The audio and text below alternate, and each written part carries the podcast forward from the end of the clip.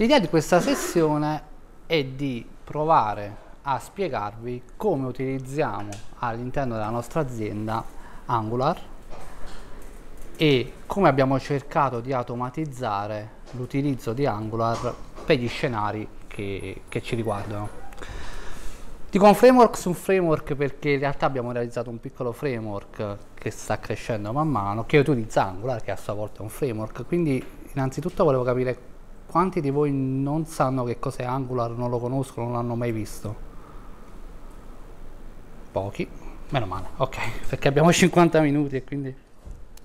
Ok, cercherò di fare un... di essere più chiaro possibile, ma devo dare per scontato che almeno cosa sia Angular, cosa sono i component e come funziona Angular di base ci debba essere, anche se in questa sessione cercheremo di capire poi le ragioni che hanno portato alla realizzazione di questo framework.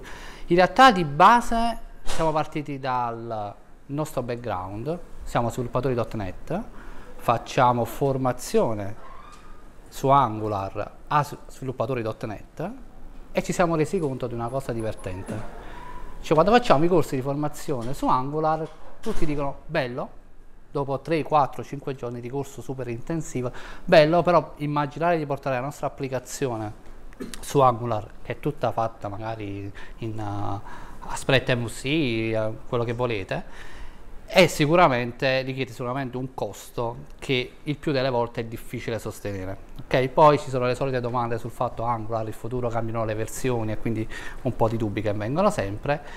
Uh, in realtà quello che abbiamo cercato di fare noi è realizzare un qualcosa per programmatori.NET senza dover necessariamente avere una conoscenza approfondita di Angular. Ok? Cerchiamo, cerco di spiegarmi co cosa abbiamo fatto e come ci abbiamo provato. In realtà noi siamo una startup, siamo nati come startup, uh, abbiamo fondato io, Michela Ponte e Carmine Alfano che è il mio socio, e nel 2013, quindi sono passati un bel po' di anni. Quando l'abbiamo fondata l'idea era quella di realizzare un CMS per .NET.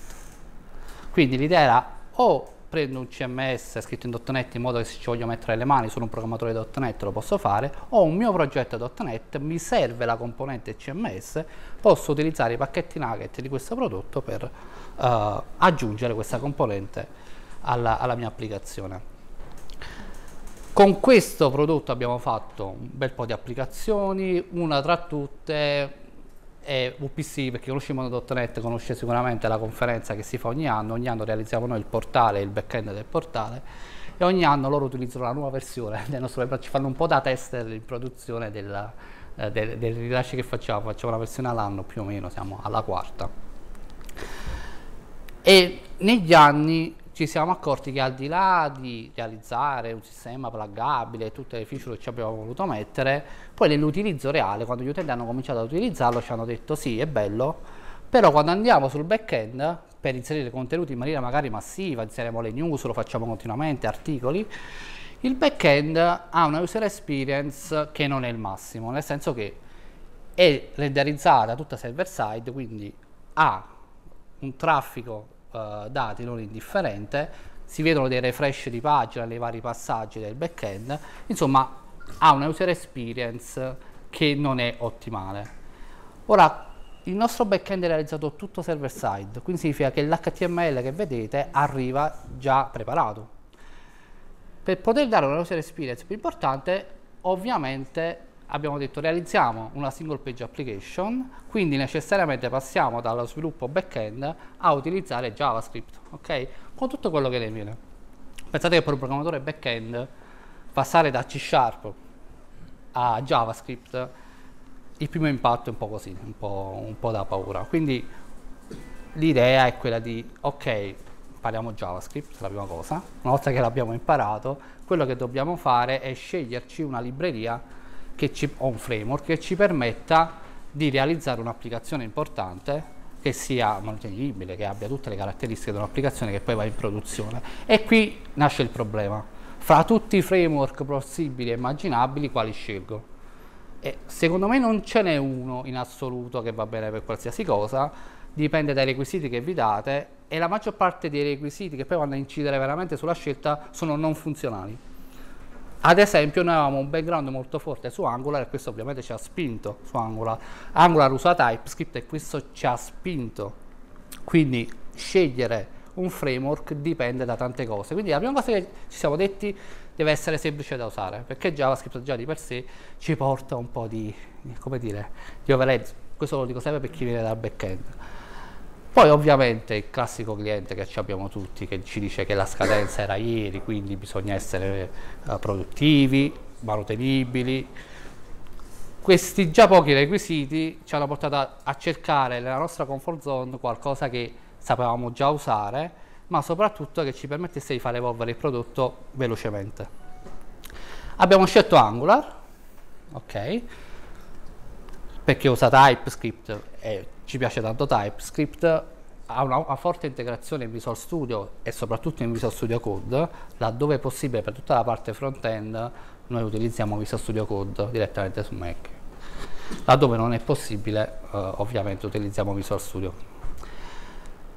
E siamo passati da quello che avete visto prima a questo, che è graficamente uguale, e questo è un requisito, cioè non ci deve essere uno stravolgimento delle voci di menu, di come era organizzato il backend, perché i nostri clienti lo usano già e, e quelli che fanno inserimento dati sono abituati che il pulsante sta in un certo punto e deve restare lì, perché altrimenti panico e cominciano a telefonare. Mm? Però volevamo ottenere lo stesso risultato, cioè rendere semplice la generazione almeno delle operazioni CRUD, almeno quelle. Quindi deve essere semplice generare questa UI in maniera dinamica. Prima lo facevamo server side, adesso volevamo farlo client side. Okay?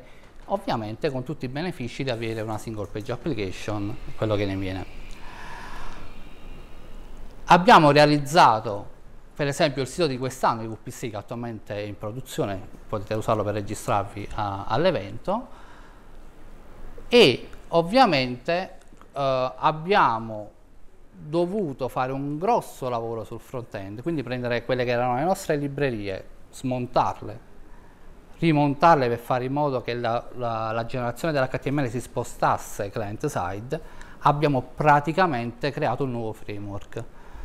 È nato in realtà lavorandoci, cioè ci lavoravamo e ci rendevamo conto che stavamo realizzando un framework diverso da quello abbiamo già, gli abbiamo dato un nome, abbiamo anche registrato il marchio, andiamo in concorrenza con la giostra di Gardaland, però a parte quello. Si chiama Raptor e l'idea era proprio questo, permettere ai sviluppatori .NET di realizzare una SPA in Angular senza necessariamente conoscere Angular. Poi ovviamente uno lo deve conoscere per poterselo personalizzare e estendere. Avete un meccanismo a plugin, vi faccio vedere dopo come caricare dinamicamente e generare dinamicamente le entità che, di cui realizziamo le CRUD. Avere dei provider personalizzabili, per esempio abbiamo delle implementazioni per la persistenza per Mongo in memory e con entity framework su database uh, relazionali. E poi ci siamo interrogati su renderlo no open source. Ok? Rilasceremo tutto a fine anno se ce la facciamo e continuiamo a lavorare come stiamo lavorando, e abbiamo deciso di rilasciare, siamo già su GitHub con repository privati, di rilasciare sicuramente tutta la parte di base, tutto quello che serve ad utilizzarlo, quindi non i verticali che abbiamo fatto per i nostri clienti, uh, open source perché ci siamo interrogati abbiamo deciso che questa è sicuramente una cosa che ci può portare un vantaggio uh, in termini di, eh, di fare evolvere il prodotto ma anche di farlo accettare da aziende un pochino più, più grandicelle. Ok, come funziona?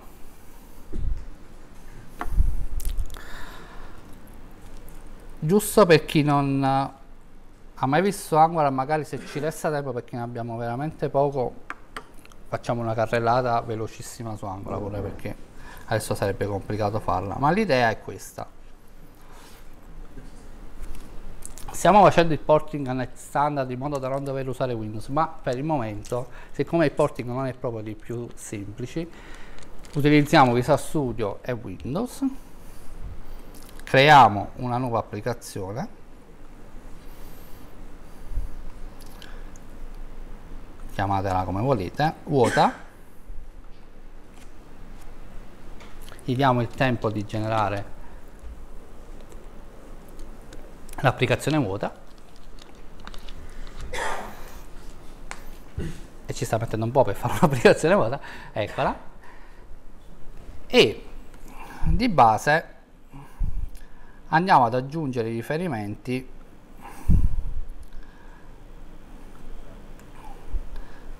a un nostro repository per il momento privato. Poi se siete interessati a come generiamo dal codice buildiamo, facciamo il pacchetto nugget e lo pubblichiamo, c'è Antonio in sala che si occupa di questa parte DevOps nella, nella nostra azienda. Se funziona, altrimenti ok. Installiamo il componente di base che è questo Raptor Core che attualmente ha un legame forte con ASP.NET MVC anche se nell'utilizzo questa cosa non si vede, però ce l'ha e infatti nella versione definitiva saranno due pacchetti separati, ci sarà l'implementazione ASP.NET MVC di Raptor Core, questo anche per permettere poi l'implementazione uh, ASP.NET Core o qualsiasi altra implementazione di questo framework. Si sta interrogando sulle dipendenze, ci mette un po'. E come già vedete un po' dalla, dalla lista abbiamo tre implementazioni di storage, oggi vi faccio vedere quella Mongo, e poi abbiamo questo Raptor UI, che tra poco installiamo, che è l'applicazione Angular. E il risultato, per chi conosce l'Angular tree, dell'ng build meno meno prod, preso, pacchettizzato e messo lì. Ce la fa, ce la fa. C'ha un po' di dipendenza. Eh? Siamo attualmente in beta ma ci stiamo lavorando. Ok.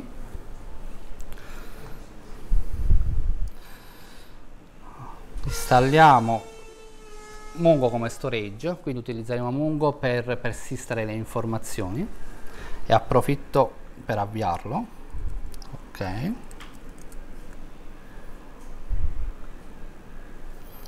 Intanto che lui si decide a capire quali sono le dipendenze e a scaricarle.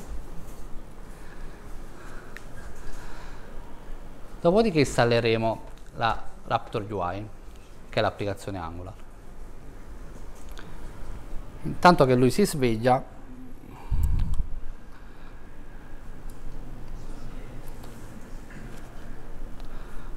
vi comincio a mostrare.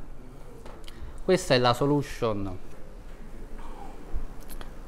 è il progetto Angular che buildato ci dà quel pacchetto che vediamo prima. Una volta capito come funziona poi vi, mostro come l'abbiamo implementato a grandi linee ovviamente nei limiti di tempo che abbiamo. Eccolo qua, ce l'ha fatta. Eh? Ok.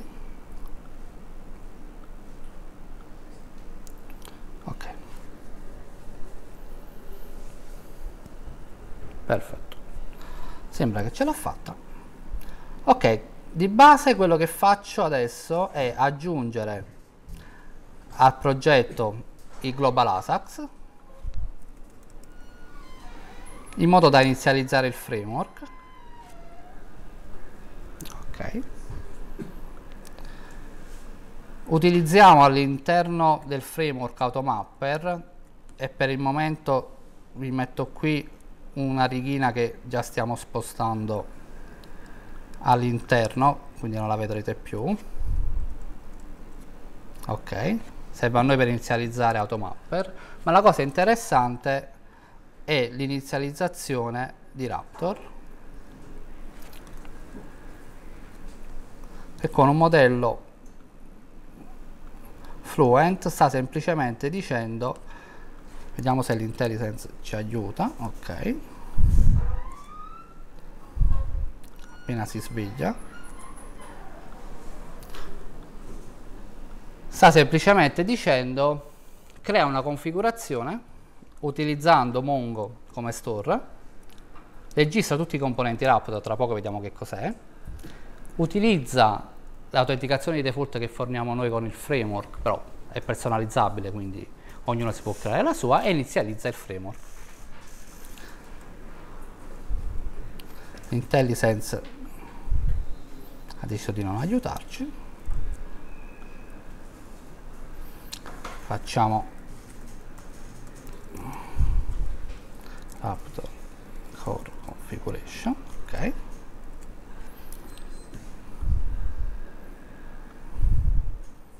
questa volta ci ha deciso di aiutare ok ultimissima cosa che faccio aggiungo negli app settings due righine che vanno a dire come si chiama il database Mongo e dove sta l'istanza di Mongo. Si chiamerà Mitcast il database e questo è l'indirizzo del database. Ok?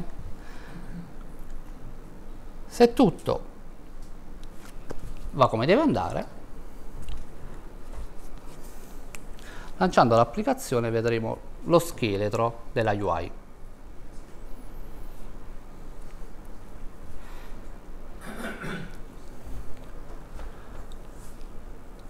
Durante la build lui prende il pacchetto nugget, lo sposa sotto una cartella che si chiama admin di default, ma si può rinominare come volete. A quel punto, facendo semplicemente slash admin, lui carica la single page application che è questa. Di default viene creato un utente che è administrator 123, viva la sicurezza. Ok.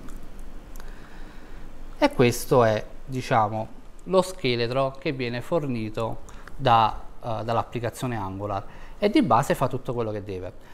Abbiamo realizzato all'interno della core dei componenti che vi permettono di gestire gli utenti, ok? Li abbiamo messi loro di default, ma anche questa cosa la stiamo spostando. La cosa interessante è che adesso vi faccio vedere che possiamo creare un componente in .NET, quindi in C Sharp, e trovarci la CRUD completa all'interno della single page application. Poi vediamo come fa a funzionare ok ok però giusto una cartellina per metterlo da qualche parte ovviamente tipicamente i plugin di Raptor eh, li teniamo in DLL separati in processi separati. Adesso per, per fare una cosa semplice la, la creiamo qui ma basta che all'interno della DLL ci sia una classe chiamiamola uh, Mitcast plugin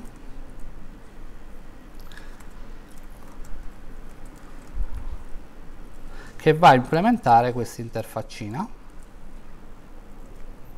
Ok che richiede giusto un paio di informazioni. Chiudiamo questo. Il nome del plugin uh, Mitcast. La versione qui io Antonio stiamo discutendo sul fatto di andarla a prendere direttamente dall'assembly. Per il momento la mettiamo qua. E poi laddove dovete fare qualcosa quando viene caricato il plugin avete un metodo che vi permette di fare queste operazioni. Tipicamente noi precarichiamo dati facciamo migrazioni di dati facciamo cose del genere insomma. Ok a quel punto creiamoci un componente ad esempio speaker e qui a abbiamo realizzato un meccanismo che ci permette di definire il model che vogliamo gestire, quindi quella che è la rappresentazione dei dati nello storage, in questo caso Mongo.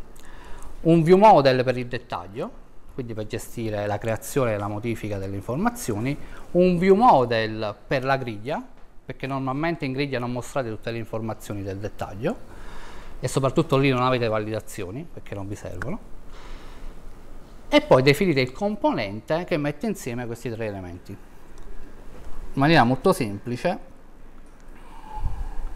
creiamo una classe, la chiamiamo speaker model.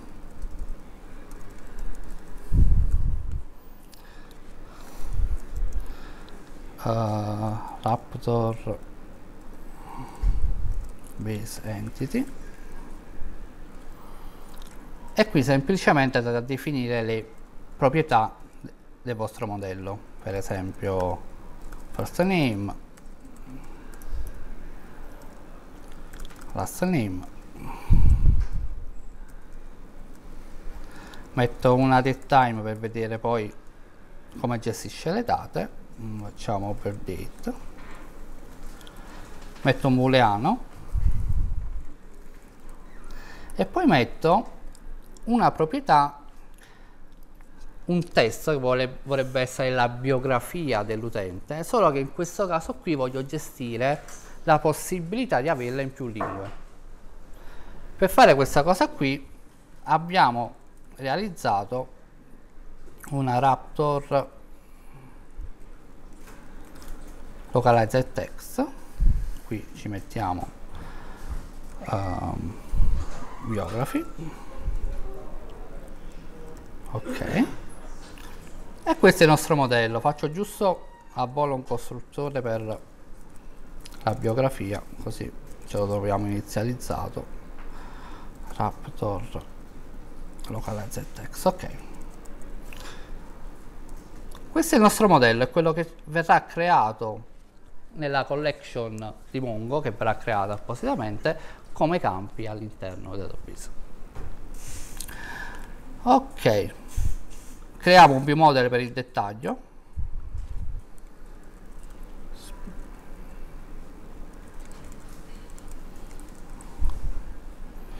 ok. Facciamo una cosa molto semplice quindi ci copiamo questa. In questo caso i modelli coincidono ma potrebbero non coincidere. Ok.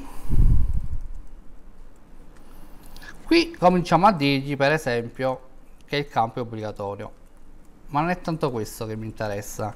Mi interessa dire che questa è una text box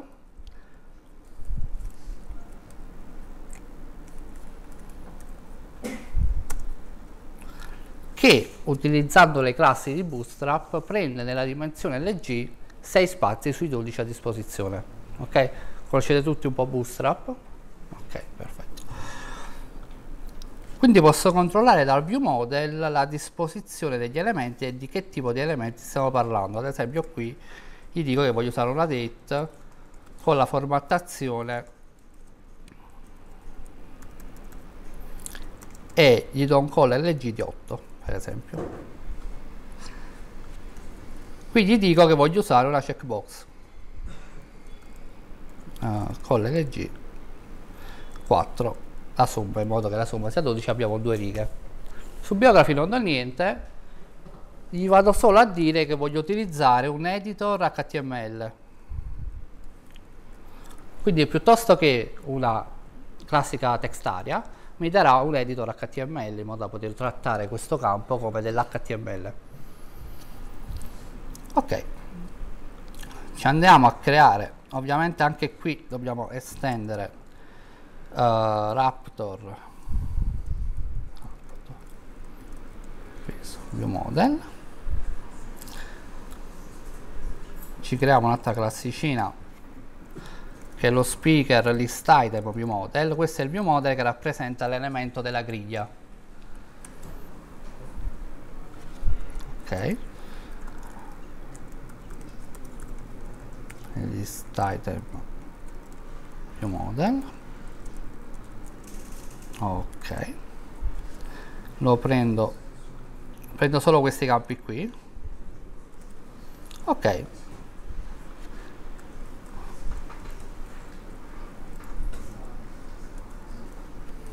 ok.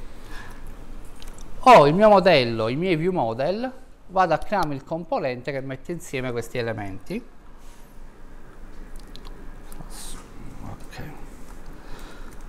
Lo chiamo speaker component. Ok. Che è un raptor component che accetta nei generics tre elementi. Gli dico qual è il list item view model, speaker list item view model. Qual è il view model del dettaglio, quindi speaker view model, e qual è il model. Ok, basta questo, anche se poi potete andare a controllare tutto quello che succede nelle varie fasi del ciclo di vita della realizzazione della CRUD, quindi quando viene fillato il view model, prima e dopo una create, avete dei punti in cui agganciarvi per fare delle operazioni pre e post.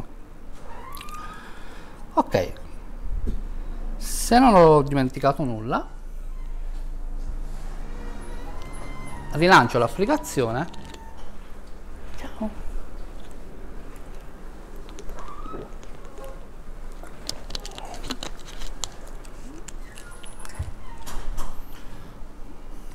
ok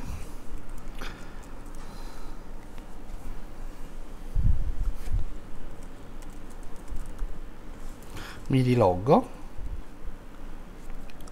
e quello che lui fa è crearmi questa voce che ha un nome di default che può essere, essendo localizzabile il tutto, nel database c'è una collection di risorse dove potete andare nelle lingue supportate, andare a configurare i nomi per ogni lingua. Qui mi ha creato la griglia, mi ha creato facendo create sulla base delle regole che gli ho dato la mia UI, ok, facciamo. Non variamo sull'età. Ok.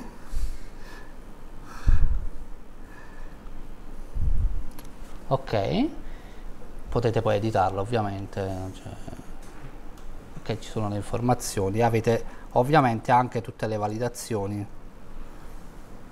Perché abbiamo dato il required sui vari campi. Ok questo è l'utilizzo basico che si può fare del framework. Ora, al di là del framework in sé, la cosa interessante è come siamo riusciti a, a realizzare questo in maniera completamente dinamica, mantenendo le performance che ci servivano e rendendo la code base Angular la più semplice possibile. Perché avete tutta una serie di possibilità. Poi vi faccio vedere il pannello di VPC per farvi vedere tutte le possibilità che ci sono dietro le quinte. Come fa a funzionare? Facciamo così. Quello che succede facciamo inspect ok. Quando vado vado su network a chiedergli di visualizzarmi la griglia tra le varie cose che fa fa due cose interessanti. La prima è che si fa dare un JSON che gli spiega la struttura della griglia, cioè gli va a spiegare come deve essere fatta questa griglia, un JSON che ci siamo inventati. Okay? Quindi fa l'analisi del view model che abbiamo realizzato, in questo caso il listatem view model, e dalle annotazioni che abbiamo messo, se le abbiamo messe in questo caso no, o guardando i tipi, genera un JSON con la struttura. Quindi spiega al framework come è fatta questa griglia. Con l'altra chiamata invece si fa dare i dati, in questo caso c'è una riga sola, più i parametri, perché questa griglia è ordinabile, eh, paginata, ricercabile, cioè un cerca in linea che vi permette di fare tutto questo live. Stessa cosa quando vado a, uh, quasi la stessa cosa quando vado a vedere il dettaglio, ok, facciamo create, ok. Si fa dare la struttura in questo caso del dettaglio che è ancora una volta un JSON. In questo caso la create non si è fatto dare i dati ma con l'edit se li fa dare. Si fa dare anche l'ulteriore JSON con i dati. E una cosa molto molto simile avviene quando ci loghiamo. Ovviamente se ci loghiamo in maniera giusta ok? In particolare ci dà le informazioni sull'utente che sono configurabili e si possono gestire ruoli e tutto quello che normalmente si utilizza in un'applicazione, ma ci dà anche le voci di menu a cui ha accesso in modo da poter inizializzare le rotte all'interno di Angular e altre sezioni dell'applicazione che sono opzionali, in questo caso non ci sono ma che sono opzionali. Questo è quello che succede al backend, quindi in realtà tutta questa generazione è dinamica e come facevamo prima server side, solo che anziché generare l'HTML questa volta generiamo questo JSON che ci arriva client side. Questa è la code base della parte Angular. Come potete vedere qui abbiamo dei componenti per ogni tipo di elemento che gestiamo e l'idea era proprio questa se voglio crearmi un mio componente, mi creo il componente, poi ve lo vado ad aggiungere nei punti giusti in modo da poter estendere il framework, che quello che abbiamo fatto noi, per esempio il file upload l'abbiamo aggiunto dopo e anche il text editor l'abbiamo aggiunto in un secondo momento. E quello che succede, molto semplicemente, è che il sistema va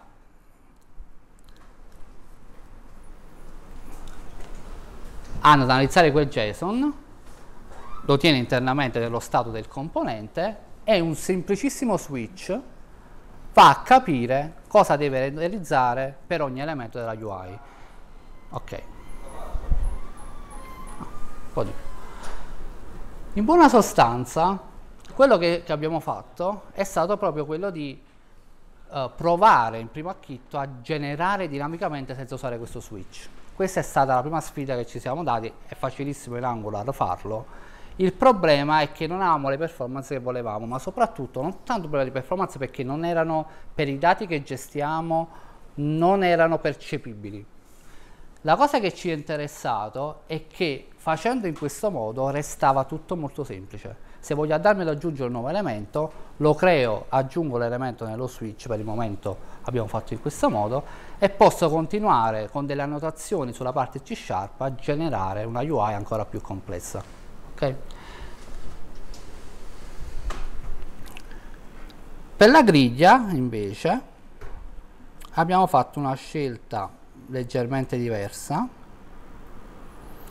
Siamo andati uh, qui, ok, abbiamo utilizzato un componente già pronto, l'ng table, per chi non la conosce la trovate su GitHub, perché rispondeva bene ai nostri requisiti e quello che abbiamo fatto come lavoro è quello di creare una trasformazione del nostro JSON nel JSON che vuole NG Table.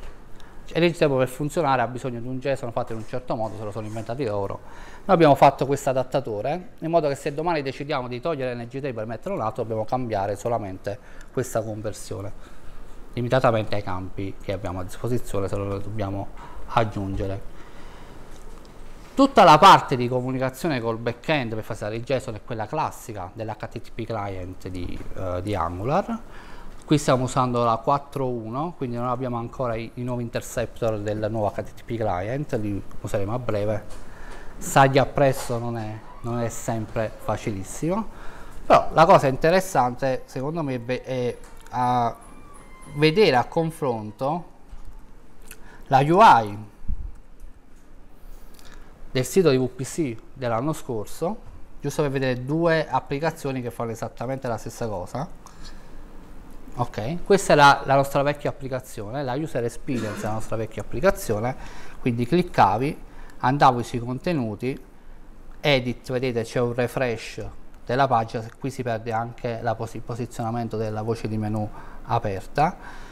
Stavamo cercando di risolvere questi, poi abbiamo detto vabbè, è meglio che convertiamo il tutto in una single page application, pure perché qui noi avevamo, avevamo la necessità anche, vedete, anche qui di andare a gestire paginazione, uh, ordinamento, uh, la search, tutto quello che ci serviva all'interno dell'applicazione.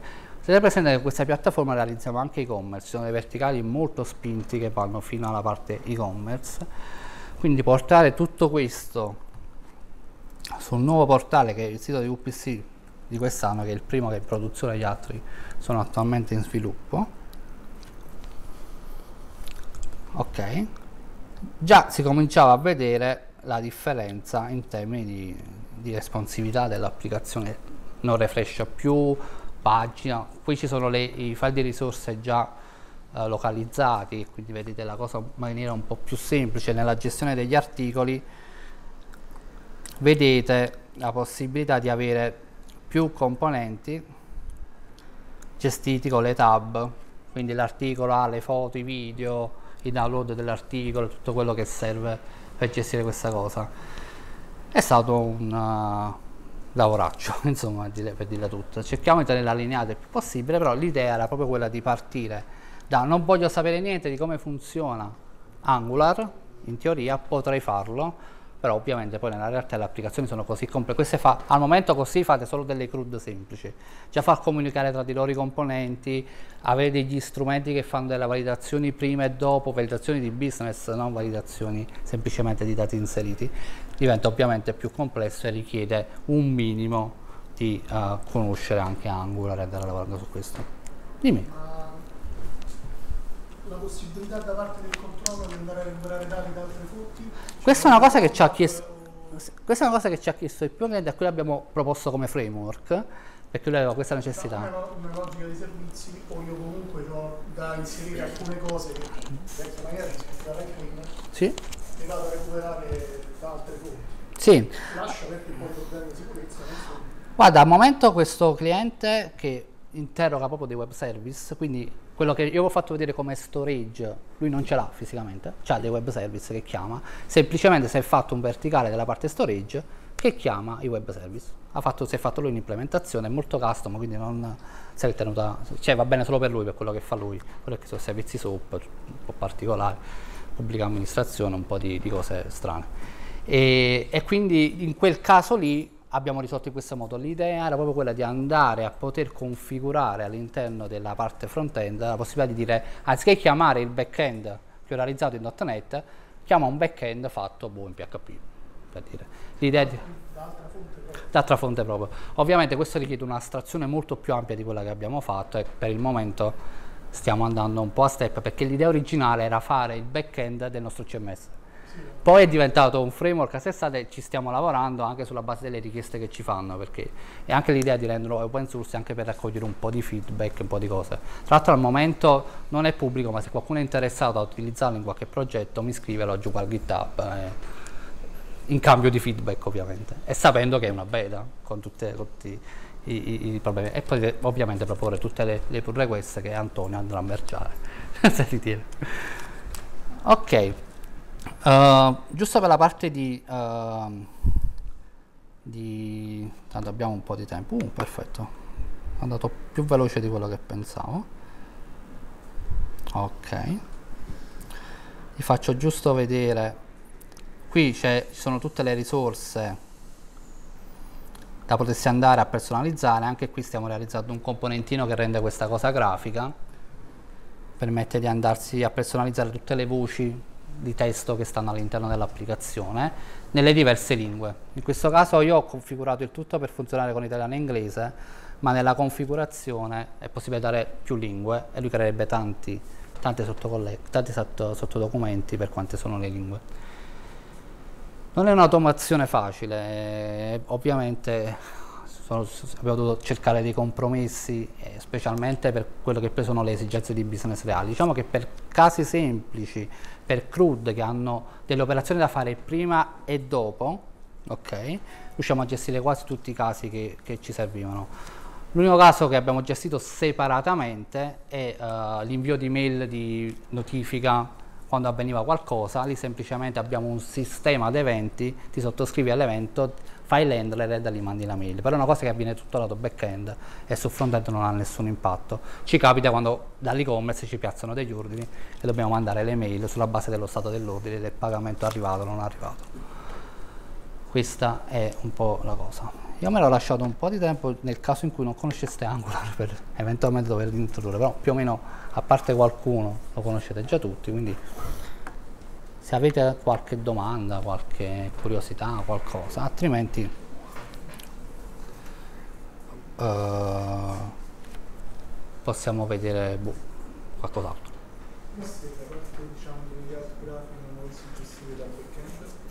La parte di layout grafico al momento la gestisci dal backend per quanto riguarda questa. Ok, quando tu nel backend vai a dirgli sul model, gli vai a dire con l'LG6, gli stai dicendo per l'LG ne hai, le hai tutte. Se non la volessi gestire da là. Se tu non metti nulla, te le mette una sotto l'altra, per lui è 12 su tutte le colle LG. Se la vuoi gestire dall'altro lato, allora a quel punto il form di dettaglio che ti vai a fare non puoi usare più quello standard di Raptor, te ne devi fare tu uno in Angular e a quel punto metti il template HTML che vuoi. di diversi tipi di cioè, mh, non c'è una parte di framework che dice ok, nel caso in cui lo volessi fare così, eh, lo gestisco tutto il backend. In caso Ok. volessi comunque dividere, che è vero, lui mi crea il text box, tutto Sì. quanto, però tutta la parte grafica viene gestita da un, un foglio di stile, comunque un, un template, ma non è diverso. L'idea ne, ne forniamo anche il- la parte di Angular, forniremo anche quella, quindi l'idea è che tu puoi andare lì e metterci le mani ovunque vuoi. La codebase è molto molto semplice, dobbiamo solo documentarla un po' perché ovviamente abbiamo fatto tutta una serie di scelte importanti a livello di framework che vanno, vanno condivise perché abbiamo tanti moduli che in qualche modo condividono un pezzo di configurazione, lì abbiamo spinto un po' oltre il motore di dependency injection, quindi va, va documentato un attimo il tutto, però l'idea è che di fornire anche in questa fase, anche sorgente, proprio perché mi rendo conto che magari abbiamo scelto quel tema perché avevamo quell'esigenza, però magari uno si vuole scaricare un altro tema e si scarica un altro tema. Questo è il tema che usiamo noi è Genius di Wrap Bootstrap, quindi costa boh, tipo 9 dollari, una cosa del genere, lo scaricate. E infatti quel cliente di cui vi dicevo prima, lui si è, fa, si è scaricato un altro template e si sta modificando lui tutta la parte grafica.